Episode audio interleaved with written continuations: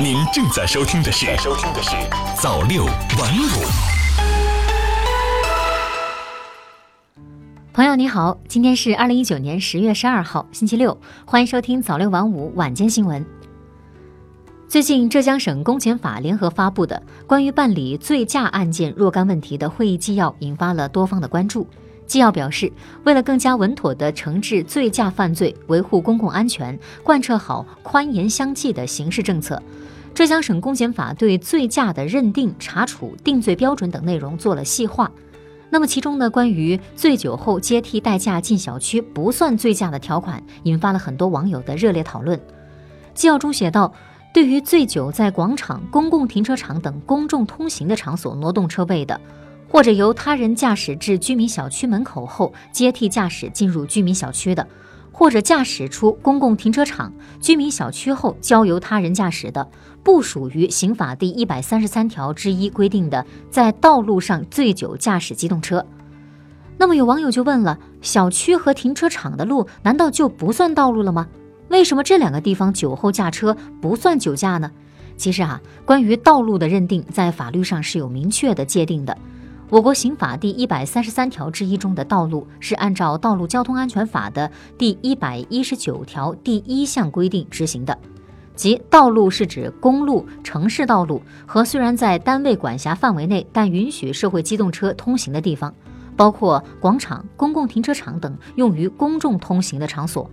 不包括居民小区、学校校园、机关企事业单位内等不允许机动车自由通行的通道及专用停车场。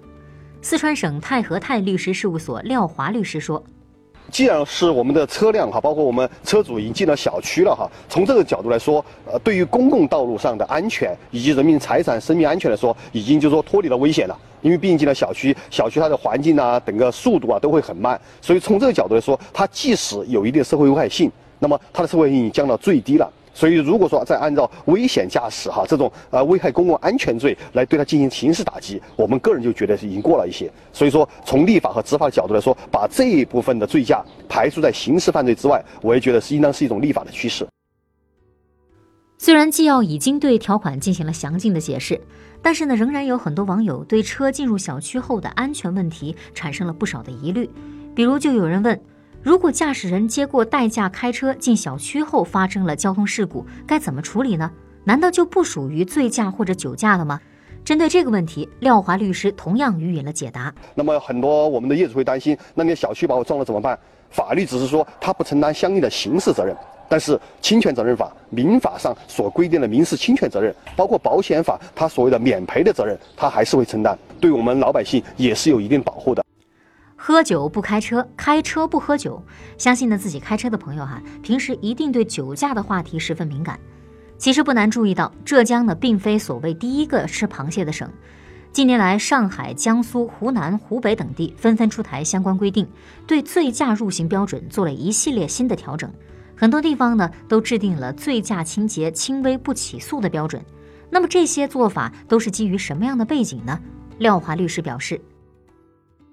因为浙江省包括上海等地区，它的立法技术在全国都处于一种领先的地位，应当说这是一种立法的趋势吧。就是说我们的立法者与执法者还是感觉到醉驾现在已经超越了盗窃罪，成为我们的第一大罪名。我们的立法者和执法者还是感觉到我们的可能打击面过宽。比如以前我代理的案子有什么隔夜醉驾的，我头天喝了酒我就睡了一晚上了，第二天我酒精测试还是超标，我开车了，这种都是刑事犯罪。那么对于公务员要双开，对于律师要吊销执照，那么他的社会的后遗症还是很广的。所以从这个角度来说，立法者和执法者还是在逐步的要把它收缩一下。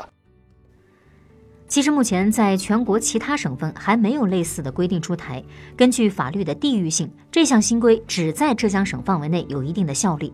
那么对于我们其他地区的朋友们来说，还是要遵守当地的法律规定的。同时呢，在节目中也要提醒大家，无论是在哪里，我们都不要饮酒后开车，毕竟安全才是最重要的。